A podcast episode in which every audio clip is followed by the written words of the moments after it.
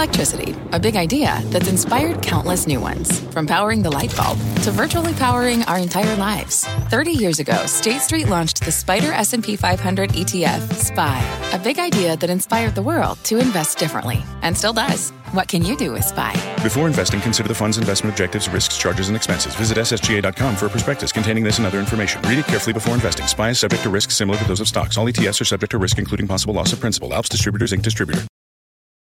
It's Jim Cramer here. You're listening to the opening bell of CNBC's Squawk on the Street. Don't miss a minute of the action.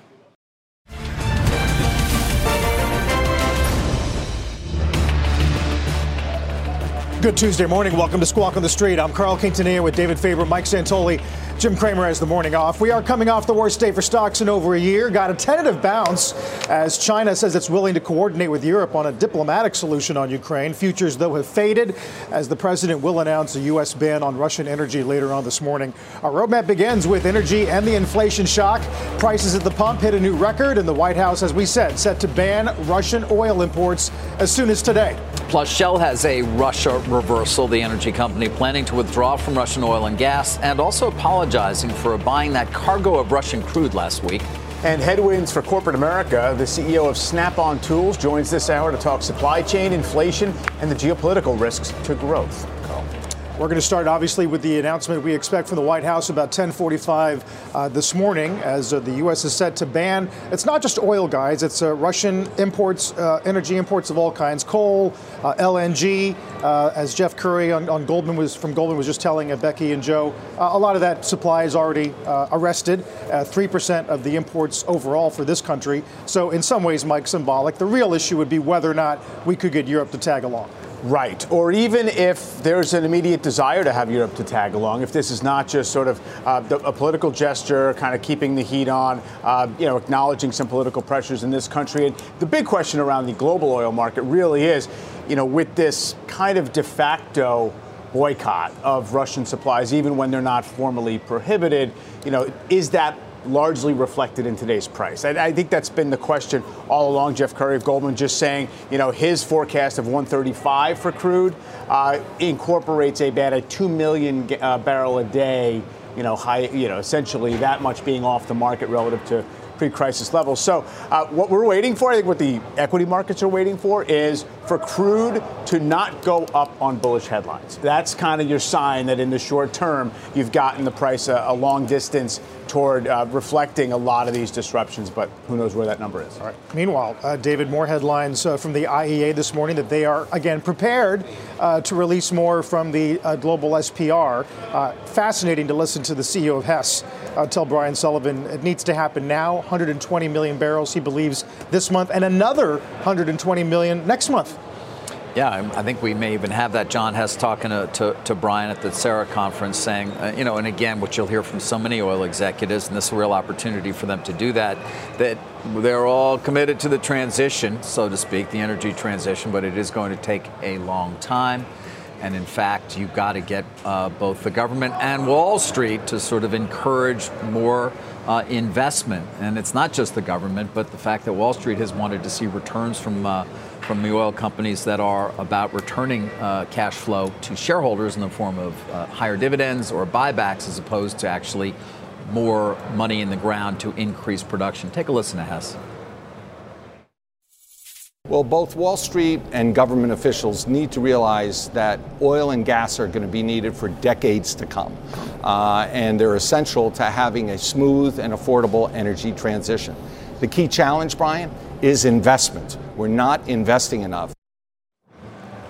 It's unclear, guys, though, what you know what the impact will be near term. Even if you were to increase investing, doesn't mean that it results immediately in increased supply.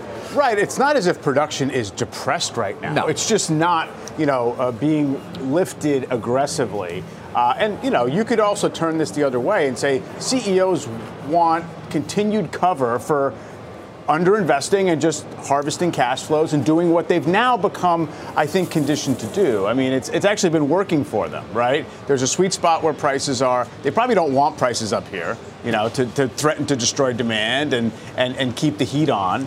Uh, you probably want them to come down a little. Right. Well, that was uh, the Devon CEO, Rick Muncrief's uh, criticism a few days ago Yeah. uh, that they hadn't gotten cover from the White House, that the president hadn't come out and said, "Look, guys, uh, we're going to help you uh, ameliorate the relationship with your shareholders if you do start to invest less in buybacks and dividends and more on capex." Yeah, I mean, uh, sure. Um, so all of a sudden, like the oil industry, which was always about just wildcatters going out and taking risk and, and thinking if, if, if John Hess is correct and we're going to need oil and gas for years to come, then capitalists will go out and drill some, whether it's privately held companies or somebody else. Um, I do think it's, it's interesting, though, that you actually have CEOs saying, just give us the wink and we'll be able to talk to our shareholders. I mean, is that true? I mean, do shareholders say, well, if the White House. Or who's going to go first? Yeah. You Yeah, first. exactly. Yeah, no, they're, they're probably going to say, yeah, listen, we continue to want. By the way, they are going to be generating such outsized cash flows Yeah. right now that you could do both. There you go. I mean, the numbers Yeah. are going to be enormous.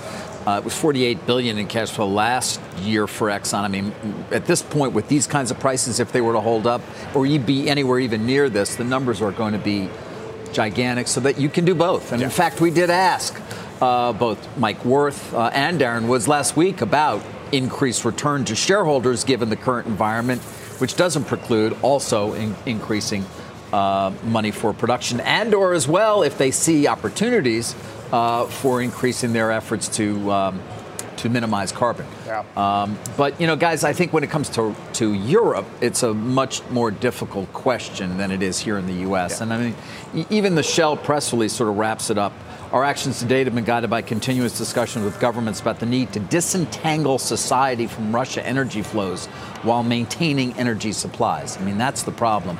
Here, not as difficult. In Europe, where they rely so much more on Russian gas and oil, much more different story. Uh, if, and if you missed it this morning, uh, Shell apologizing for buying that load of, of Russian Ural uh, benchmark. Say they're going to stop all purchases immediately and uh, are going to stop service stations, aviation, fuel servicing in Russia as well as we keep an eye on the self-sanctioning there. One interesting note: we keep looking for cracks in in the momentum, the behavioral momentum of, of energy. B of A today, we are disinclined though to chase spot prices higher. Uh, navigating the volatility means acknowledging diminishing returns. Uh, so they cut Oxy, they cut Conoco, EOG, Diamondback to neutral. Yeah. We'll look for more calls like that. Yeah, I mean, look, it's it's if you've been positioned in there and you feel as if we've gotten enough in the short term, we're less than three months into the year, energy's up 30 something percent. I mean, uh, it, it makes sense to to feel as if what you're seeing now is a little bit of that momentum.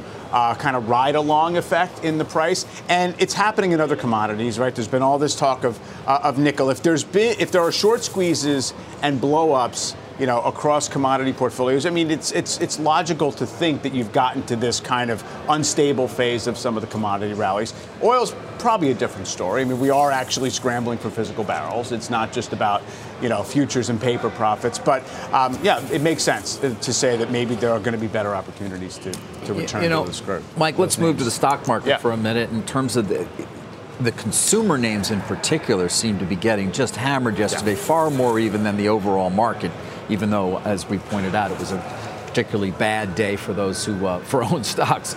Um, but uh, you know, names like Expedia and Hilton on the travel front, uh, other consumer names, even a U.S. Foods. Yeah. uh, some of these moves were very significant to the downside. Yeah, the market has really rushed to this place of saying that there's genuine budget squeeze happening or about to happen in, uh, in, in the U.S. And that we are at a point where the main issue with what's happening with energy is not so much what it's going to do the, the inflation data, but it's going to be about restraining spending elsewhere. It does come into context in general, though, of I think investors feeling very pinched between the Fed's going to do what it's going to do. We don't know how far. The mark, the bond market's telling the Fed it probably doesn't have that much runway here. I mean, the flattening curve and all the rest. But there's going to be a hike in March. It's weird that it's happening with the VIX at 30. It's weird that it's happening with credit spreads widening out the way they are.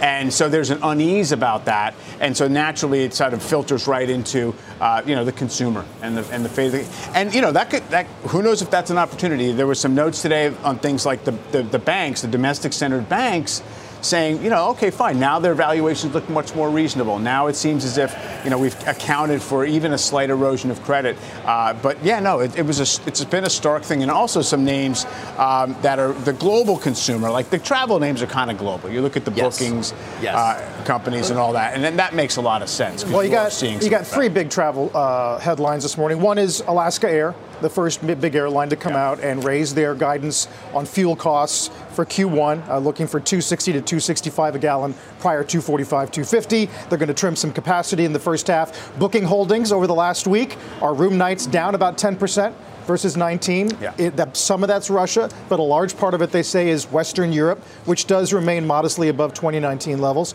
And then United having to cut some of these flights to Mumbai, and that's more of an airspace issue uh, over Russia. But uh, that happened in the middle of yesterday's session. But all of these, all the majors that have uh, large international routes. Yeah, a- absolutely. And it seems as if, you know, for the last two years, it's been okay, things seem like they're lining up well for the travel revival, for the reopening revival. Uh, and, and it's obviously something has gotten in the way. And this one, it's difficult to find your way around just because of the fuel cost. Even take a look at something like aspect of it. Live Nation. I mean, that stock's Yeah. down 25% in a, in a heartbeat. Um, again, back to the whole reopening. I'm not sure what it says. Are people not going to be going to concerts? Is there really that much budget problem right now for people at home? I mean, we are still talking about an economy No, that had wouldn't a think. five and a half, six percent GDP print not that long ago, with wage inflation significant, still obviously labor shortages. I mean, I, th- I think it's much more about if you owned Live Nation, you own the other stuff that was positioned for a consumer revival and a reopening. And there's been a defensive migration within the market. There's no doubt about it. It's just utilities outside of energy. It's utilities and staples that have been working, and and this is these are the casualties along the way. Kind of reminds me of what the JPM desk says this morning. Uh, most asked question yesterday: If we take profits in commodities, where do we go long? Right. Right. And is that going to be a defensive name, or do you really believe 4,200 is a, a legitimate floor? Or let's say 4,000. Yeah. Right. And then you start to move into some cyclicals and uh, and, and, and reflation trades. Right. And, you know, it's difficult to see the, the, the linear path to, yeah, that makes a whole lot of sense that, like, let's buy the cyclicals, even though we're worried about slowing and the yield curve's doing what it's doing. But it never, it never feels right. Uh, 41 in change on the S&P 4150, again, was the overnight futures low. Uh, that's similar to what we saw on February 24th.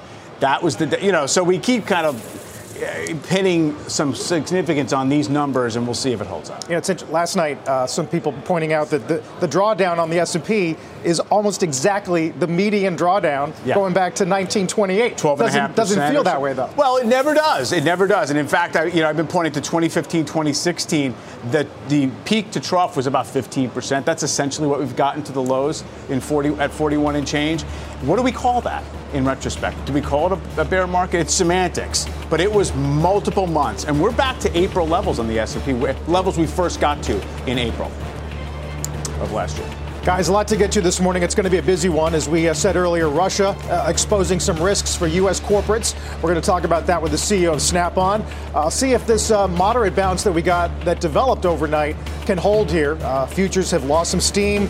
Uh, as we, as Mike says, we're dealing with semantics like the Nasdaq, for example, in a bear market. Back in a moment. Every day, thousands of Comcast engineers and technologists put people at the heart of everything they create. Like Oluseyi, a Comcast engineer who grew up bonding with his dad over sports. This inspired him and his team to create AI Highlights technology that uses AI and machine learning to detect the major plays in a sporting event. So millions of fans have a way of catching up on their favorite sports. Learn more at ComcastCorporation.com. Let's get straight to the point. You want to grow your portfolio to fight rising costs of inflation or pay off your debt or anything standing in the way of you and financial freedom, right? Yahoo Finance, our sponsor today, can help. For more than 25 years, Yahoo Finance has been helping great investors like you. Whether you're a seasoned investor or just looking for tips, Yahoo Finance makes it super easy by putting all the tools and data you need in one spot. Yahoo Finance takes a holistic look at the financial news cycle, including breaking news, original editorial perspectives, analyst ratings, independent research, customizable charts, and more. You can securely link your brokerage accounts for a unified view of your wealth, including 401k and other investments. That's how Yahoo Finance gives you insights and helps you take a look at your wealth in its entirety. That big picture perspective is what great investors need. For comprehensive financial news and analysis, visit the brand behind every great investor, yahoofinance.com, the number one financial destination, yahoofinance.com. That's yahoofinance.com. Welcome back for more on the Russia Ukraine conflict this morning. Let's get to NBC News correspondent Erin McLaughlin, who's on the ground in Ukraine. Good morning, Erin. Hey there, good morning. Officials in the Sumy area of Ukraine have announced that a ceasefire is holding and they have been able to evacuate a number of civilians who'd been trapped in that city. Civilians, as well as about a thousand foreign students. But the evacuations follow what was a bloody night in the city. Uh, Russia launched airstrikes over the city bombs that dropped on civilian areas, according to Ukrainian uh, authorities, thousand pound bombs uh, that resulted in at least 21 civilians dying, as well as two children.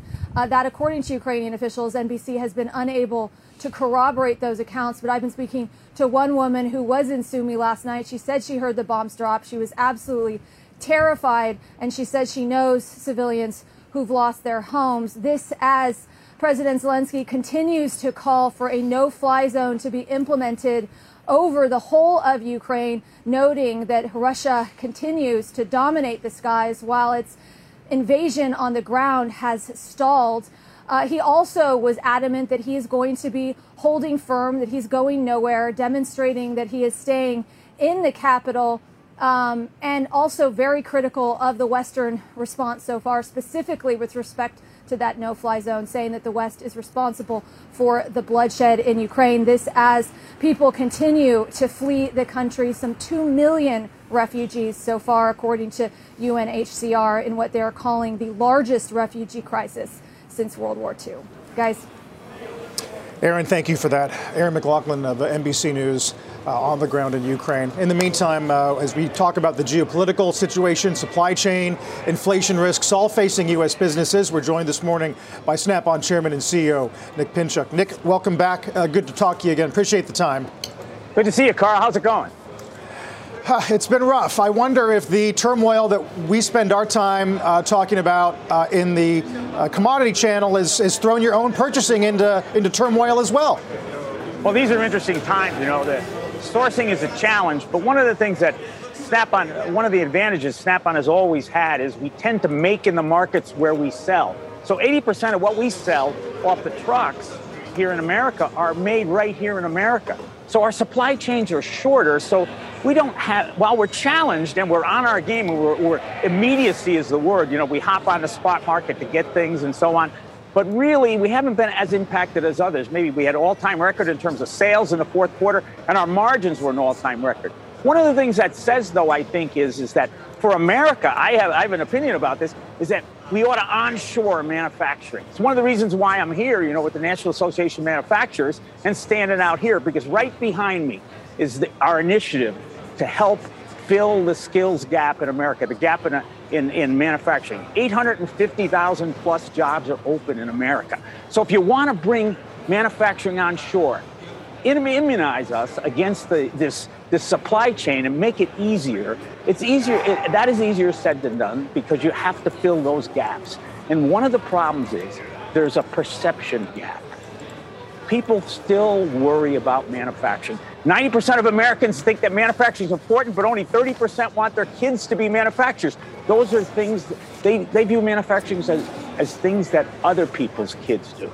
Well, this mm. mobile interactive unit right behind me is a big factor in that. It's interactive and it tells them that they need great skills, cool skills. You get in there, it tells you you need teamwork. You need to be able to program. You need to be able to understand the spatial relationships around mechanical things. And it tells you that boy, manufacturing is not dark, dumb, and dirty as some people think.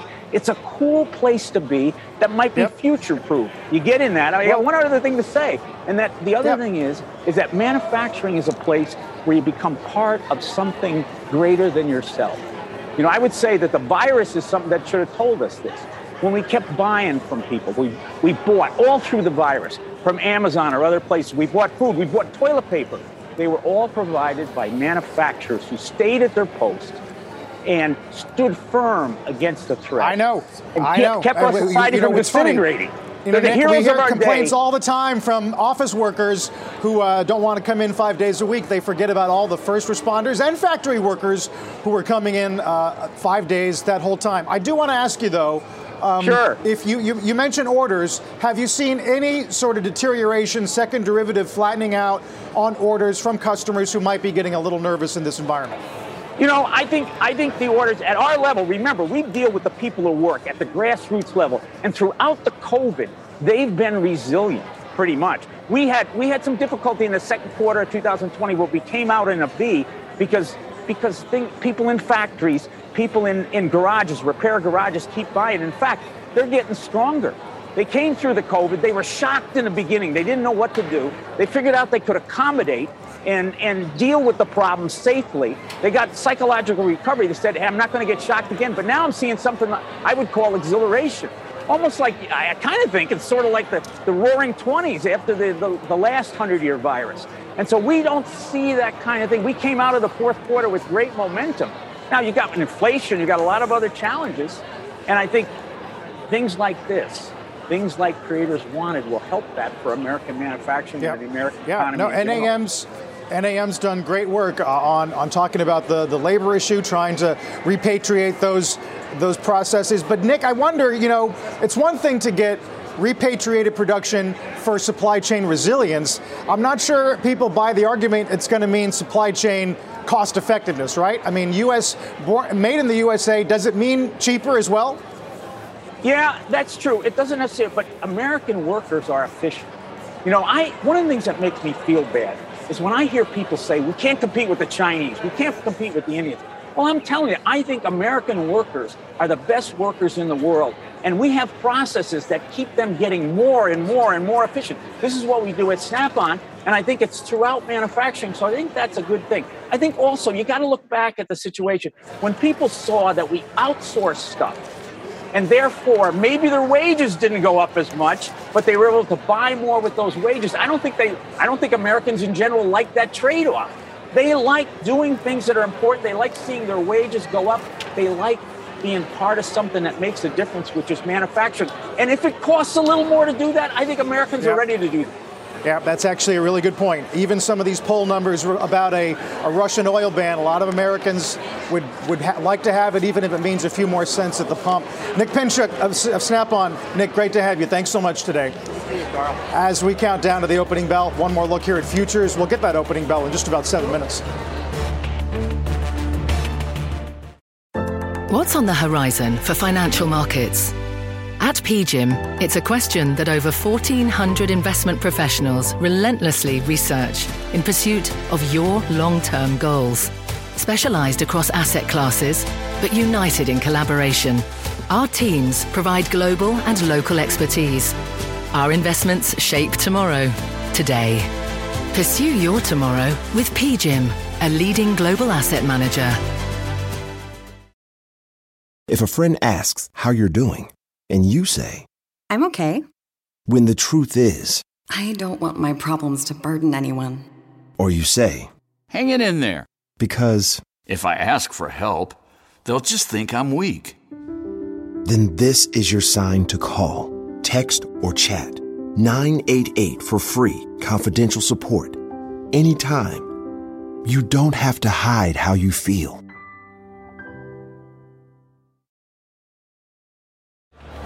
Energy names leading the list of S&P 500 gainers once again. SolarEdge, actually, some of the solar stocks, not just uh, fossil fuel stocks, participating today. Occidental, though, up another 3.2% as well uh, before the open. The opening bell is just minutes away. Google agreeing to acquire cybersecurity company Mandiant. The price $23 a share. That's 5.4 billion. That's inclusive of cash at Mandiant. The Alphabet unit says the move will complement what it calls Google Cloud's existing strengths in security, and that is the key offering here. It's along with Google Cloud. Obviously, security is such an important component of that. I wanted to go back just to take a look from when it went public, just to give people an idea, Mike, that there were times when this stock was far higher. It had a terrible year in 2015 16 there, never really recovered. Uh, and 23, you can see, and cash, kind of putting an end to all that. Um, and yet Mandiant obviously very important role in the SolarWinds hack and identifying that but has not necessarily benefited as much in the stock market from so much of the need for its services. It's a good reminder that 2014 was kind of an early little FANG tech uh, mania, mini mania, uh, and cybersecurity was a key part of it. I also wondered if, if cybersecurity, the individual software companies, it's like a biotech thing. They're targeted at a particular strain of something, and then some better mousetrap comes along. Interesting test of uh, Alphabet, though, of the M&A environment. Yeah, and, and on that point, Carl, we talk often about how the biggest tech companies may be precluded from doing any buying. Well, I guess they haven't gotten that memo yet. We'll see in terms of the antitrust review. Yeah, a lot of discussion. If MGM and Activision happens, would they be a little more bold yeah. in making some bids at these valuations? There's the opening bell and the CNBC Real-Time Exchange. And the big board, it's BNY Mellon celebrating International Women's Day at the NASDAQ United Nations Women ringing the bell for gender equality. So we're going to open up with at least one green arrow, Mike, right at 4,200 there, as yeah. we spent a few days hanging around 4,300. Yeah, 4,200 is it was a little bit sticky yesterday. I tell you, it was uh, as as bad as it was in terms of point to point declines. It was very just kind of drip drip oppressive. Heavy volumes are starting to come out. You're seeing it seems just people just reducing equity exposures. Came in heavy uh, in stocks coming into the year, and that's been working in reverse. A lot of commentary like, oh, we haven't really seen anything climactic. We haven't seen uh, a real concentrated dose of liquidation that you sometimes see. To look, you don't always have it line up, but that's that's definitely been true. I've been wondering if 4,200, as I said, above the, the intraday or overnight lows from uh, a week ago, Thursday, I guess it was, uh, and yet crude's up 30% in that period. Um, and is it interesting or significant that Treasury yields are up again and they've not buckled and the long-term yields have not kind of surrendered their uptrend, even though the curve is flattening and even though it might be happening because people are nervous about the Fed. So it's a it's a complicated mix that's not just pure textbook risk-off action. Yeah, I mean, uh, JP Morgan's point yesterday was that, look, Russia's not a big part of the global economy. They're not a big credit risk per se. It's largely a binary trade on commodities, right? And yeah. in their view, you'd have to see a much bigger escalation from here to make things much worse. I think economically that absolutely holds up in terms of trying to sequester it in a place uh, in terms of its impact. Look, I, I, think you have to be attentive to the stresses that are evident in the overnight funding markets and the, just kind of the frictions now that are showing up in the banking system. I don't think it really rises to the level of saying anyone's in trouble. It's just kind of a, a risk aversion. It's a rush for immediate dollars as opposed to, you know, three month money and all these things that, you know, we, we monitor. And look, every 5% pullback in the S&P we had last year, you go down the checklist and you say, is credit acting up? No, we're fine there. Um, has sentiment reset a little bit? It's no longer over optimistic? Yes, we're fine there. And now it just seems as if the, the, the burden of proof, it's a little more on the bulls to prove that this is, uh, you know, just kind of a contained correction, as you said, well within the normal zone for a uh, intra-year pullback. Um, the European banks have been taking it particularly hard, as have the European indexes led by the DAX, which is down about 15% for the month, uh, far more than our own S&P, of course. But it's the banks there that I think, Mike, there's a lot more concern about whether it's well justified or not. Again, their exposure to the Russian economy seems to be somewhat minimal. There are others who are worrying perhaps about margin to oligarchs and what that's going to mean if, in fact, so many of their assets are significantly impaired. Just take a look at the DAX, though, which is having a rare up day right now, uh, but you can see what's happened over, over just the course of the last couple of months uh, very significant. Not as though a lot of U.S. investors don't own uh, yeah. indexes and ETFs tied to those uh, to those uh, European markets. Oh, 100 percent. And you know, and just on top of all that, what this situation has done to any expectation about the ECB raising rates, massive divergence now in terms of expectations. The, the Fed, you know, going to go ahead with some rate hikes, and you're seeing the spread between U.S. yields and German yields really widen out again for that reason. Uh, you know, German yields back into negative territory uh, and all that, just because because you know what was going to be a pretty good, uh, you know, at least a runway toward ECB tightening down the road. It was going to be good for banks, uh, and, and, positive yields would have been good for banks. That's that's unwound. Yeah, it's going to be interesting. Uh, some headlines this morning from some German officials on what we expect to hear more about, and that is a plan to reduce dependence on Russian energy by 80 percent by the end of this year. yeah. and fully depend, uh, independent by 2030 ahead of plan. Uh, this may be a, a joint bond uh, issue to help fund not just energy security, but defense as the pictures change to a large degree in Europe, which the FT this morning uh, quotes some money managers saying probably already in recession at this point. Right, yeah, uh, almost certainly. But yeah, I mean, a huge shift in terms of the fiscal appetites, if nothing else. We'll see if that longer term, um, you know, can help things out in terms of the uh, nominal growth picture uh, for the uh, for the European economy. I mean, the, if this ends up being a catalyst to to have uh, you know less dependence on Russian energy overall. Who knows? Maybe it's a it's a good thing. Really wide gap though between those who feel as if this is a concentrated short-term crisis to get through, and those who are saying the new normal in some respects is here. Uh, it's it's tough to to make one might, one might think that higher uh, prices at the pump would lead more people to consider an electric vehicle. Yeah. Uh, although at the same time, the costs for the commodities that go into that vehicle are probably going to raise the price over some period of time significantly, not to nickel, but and others. Morgan Stanley today says nickel probably added a thousand bucks to the cost of an EV. Absolutely. Yeah. Uh, and you know, I do know GM shares are up, Ford is up. Uh, Rivian, though, has been just getting crushed lately. It's not necessarily because of cost as much as it's concern about production and perhaps any number of other things, including the stock soaring last year. But that stock now down 61% this year.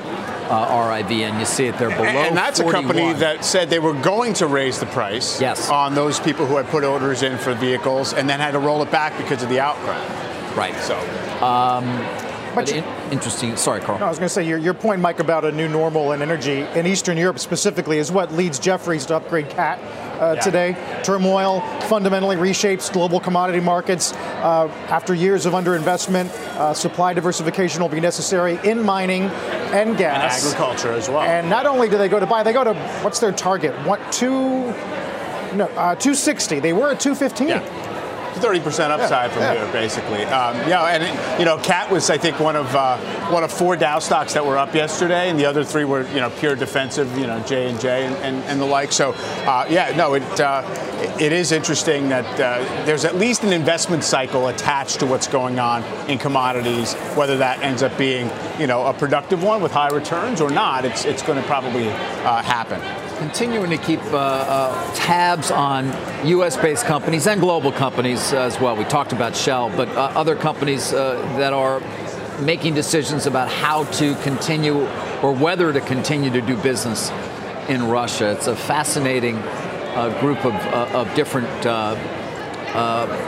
things that they have to consider before obviously uh, choosing to exit the company entirely. Easy for some companies, much harder for others.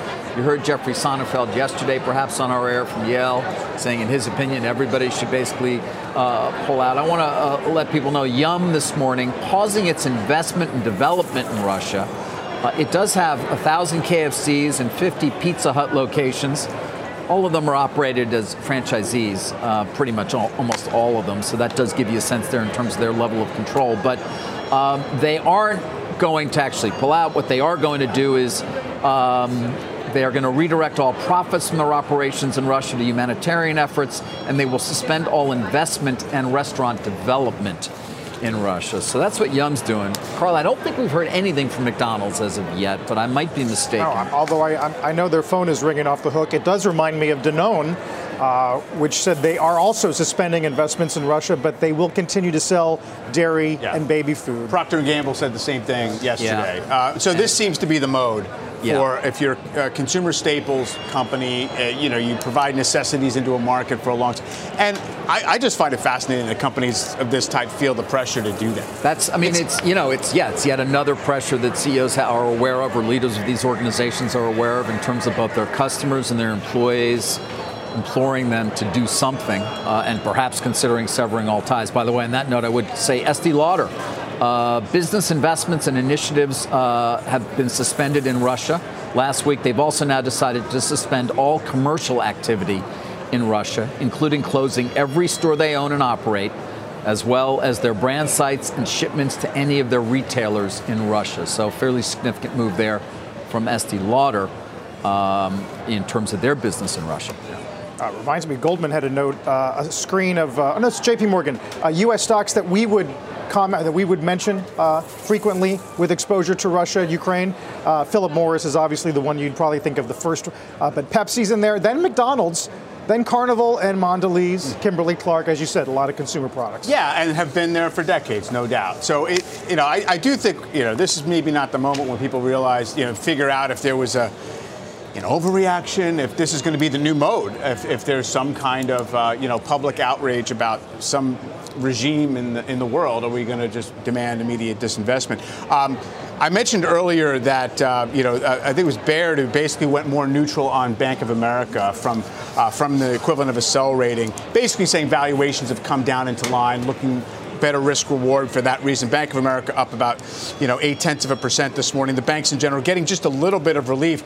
Uh, and if you look back at where they're trading, essentially the big banks on a price to book value basis are back to their five year average. You know, so they look like they've they've kind of taken some of the premium out, but it just I think shows you how people got overexcited coming into the year that it was going to be uh, the place to be, and the yields are not fully cooperating there. But, you know, credit still seems okay. So it just seems like a more balanced trade. And I mentioned earlier the 2015 2016 period just as a very rough comp in certain respects for what's going on now. We always think about that, uh, the so called Dimon bottom. And when, uh, when Jamie Dimon went out and bought uh, JP Morgan shares, that was when JPM was at about book value. Uh, just at a slight discount, as a matter of fact, at the low. And right now it's about at one and a half times. So it's a reminder that the overall market is down a bunch in a short period of time, but had gotten expensive enough that it doesn't seem as if you're, you're, you're talking about real cheap pockets just yet.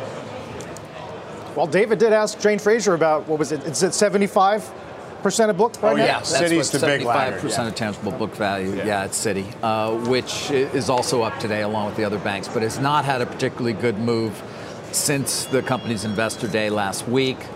Um, some investors saying you're taking too long to get to your target of what, 10 to 12 percent ROTCE. Others saying they still think it's not reachable right. uh, over time. Uh, you know, we'll we'll be monitoring that and checking in hopefully over time as well with the efforts being made there at Citi. But especially given their place as the global bank, at least here in the U.S., the sort of with the most outreach and the most exposure to Russia. That's those shares have suffered more than the overall group. Uh, that said, we do have a handful of uh, bullish calls this morning. Uh, Evercore ups Dell. Um, uh, to outperform on about 20% upside in their view. Okta, Mizuho ups, uh, says the stock at this point is too difficult to ignore as we take a look at some of these beaten down uh, technology names. Dish, UBS, David says their Spectrum holdings are undervalued. That's up about 3% today. And then we mentioned Caterpillar, but that's always coupled with um, another, for example, Mike, uh, price target cut at Nike. Yeah. Over at Cowen. Yeah, as we Nike, look at Eastern European leverage. Yeah, obviously, and, and really, the, this is a, a, target cut. You know, the, they cut the target by about 50 bucks. Uh, and the stock's down 50 bucks from the high. So it's just kind of chasing the stock lower. And, you know, it's been a remarkable thing. If you look at stocks like Nike and to a degree things like Starbucks, uh, where over, over the course of the pandemic, people just kind of decided you can own the global winners in these in these you know categories, and a lot of that's come out of Nike. So if you look at a two-year chart of Nike, it's it's kind of back to where it was before that big uh, that big lift. And clearly, there's there's going to be some uh, some demand effects here, and, and, and you know, uh, European market likely recession is not going to be shrugged off. But uh, you know, the stock is also you know what is it? Down thirty percent off its high. Yeah. So. Um, Apple, of course, has a product event today. Uh, we're going to try to mention it as much as we can. It's been only a handful of days this year where it's traded below 160, where it is uh, today. But we'll pay attention, uh, Mike, to what we think will be a lower cost uh, iPhone SE and then whatever other surprises they want to throw at us. Yeah, I think, you know, the interesting thing about Apple is how it's almost alone in, in really acting as a haven in this whole Nasdaq sell-off. Uh, now it's down, you know, 12, 13 percent from its high, but it's it's vastly outperforming, and it's, it's the balance sheet and it's the predictability, and uh, it, you know, serving that purpose, the kind of essentially unlimited capital to do shareholder return uh, of capital and things like that. So I think it's interesting to see if it continues that way, or if you have to have one of those downturns in the market where you know no you know, no, nobody's left uh, unharmed. Well, before we thing. came into this period, we were obviously dealing with the de- significant decline in higher multiple, lower profit, but perhaps high multiple revenue stocks, and just general growth being thrown out because of the Fed and what was going on. Now we're sort of thrown into the energy world and then worrying about inflation and also the recessionary impacts. Yeah. I don't know, but do we get back to worrying about some of these tech? Well, I think it's happening simultaneously Right. in a sense. Um, I mean, Meta hasn't really been able to gather itself and, and recover a lot of those losses. Um, you know, it, it essentially is, is hap- and I think that's why the market has been so treacherous, is that it's not just one thing going on. Right. Um, so it's it's it's the Fed, it's the valuation adjustment, and it's obviously what's happening in you know Ukrainian energy. Uh, we did open uh, close to 41.90, which on an intraday basis would be the lowest since that day in February where we got to 41.14. Let's get to Bob Pisani. Morning, Bob. Good morning, guys. Uh, it's hard to hold a rally. You know, we had nice move up in Caterpillar, a nice move up in the oil stocks. Chevron's doing well, and yet the card companies, Visa, Amex, holding back the Dow again. So it's really tough to get a rally going. One thing that's interesting: metals may be starting to top out. The XME, this is. Uh, materials names, the metal stocks uh, ETF has been uh, just in a rocket ship, and yet it topped out yesterday morning and has turned around. Take a look at the sectors uh, that are moving here. Uh, new high, it was up yesterday. Today, down about 2%. That's very interesting. Uh, energy still holding up well. The new high list is basically littered with uh, energy stocks, banks, industrials. Uh, tech modestly to the upside. Two groups having trouble consumer discretionary and some of the retailers uh, and semiconductors uh, have had problems for the last several weeks. We talked about some of this crazy action in nickel. The LME nickel market still remains closed, but nickel stocks remain trading. Now, the one exception is the biggest nickel producer in the world, which is Norilsk Nickel, which is not trading because they trade over in Moscow. That's been closed since February 24th or so. But other big nickel producers are out there, and you look at some of these moves that we've been seeing here uh, Vale, Glencore, BHP Group, Anglo American. These are all big global commodity producers that also produce nickel, and you see the moves up there uh, since February 24th uh, when the, the when a lot of these uh, hostilities started. Uh, elsewhere, if you look at the ETF for the big metals, uh, DBB is the one you want to look at here. This actually trades aluminum, copper, and zinc futures together, uh, and you see the big move up there. That's about 15% since February 24th, and you see that turn down. That's yesterday. So the, oh, there's little. It's starting to look a little bit toppy here. I have no idea if it is, but the market now is uh, not as enamored as it was just two days ago. Uh, I've been talking about the barbelled stock market. Uh, there is uh, a real differences depending on what sector you look at. The average stock in 2022, believe it or not, is only down 8%. That's the average in the S&P 500. Uh, we have new highs though across the board in energy stocks and material stocks. At the same time, we have new lows in all the travel names. We have new lows in select retailers like uh, TJX, Ross Stores, uh, Tapestry. Uh, there's obviously some concerns here that $5 a gallon uh, uh, gasoline is going to be here through the summer, and some select industrials yesterday, like uh, General Electric, for example.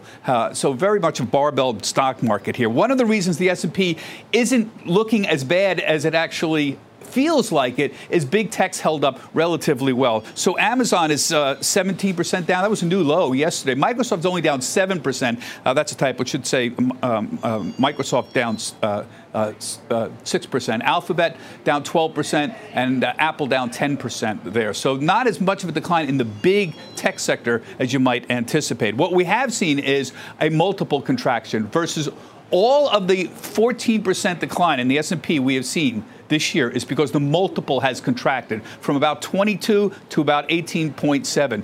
What we're going to see now, what the market's afraid of, is earnings numbers are going to come down. Analysts are notoriously difficult, Carl, and you know this, to make moves in their stocks at the inflection point. And what we're going to see now is very modest declines in earnings so far. Carl, I think you're going to see that number, that 6.2%, come down rather quickly in the next several days as analysts play catch up. Carl, back to you. All right, Bob. We'll watch for that, uh, Bob Pisani. Before we go to break, let's uh, take a look at the bond report, see how treasuries are faring ahead of the one big eco data print of the week. That's going to be CPI coming up on Thursday, which, no surprise, many expect to be hot.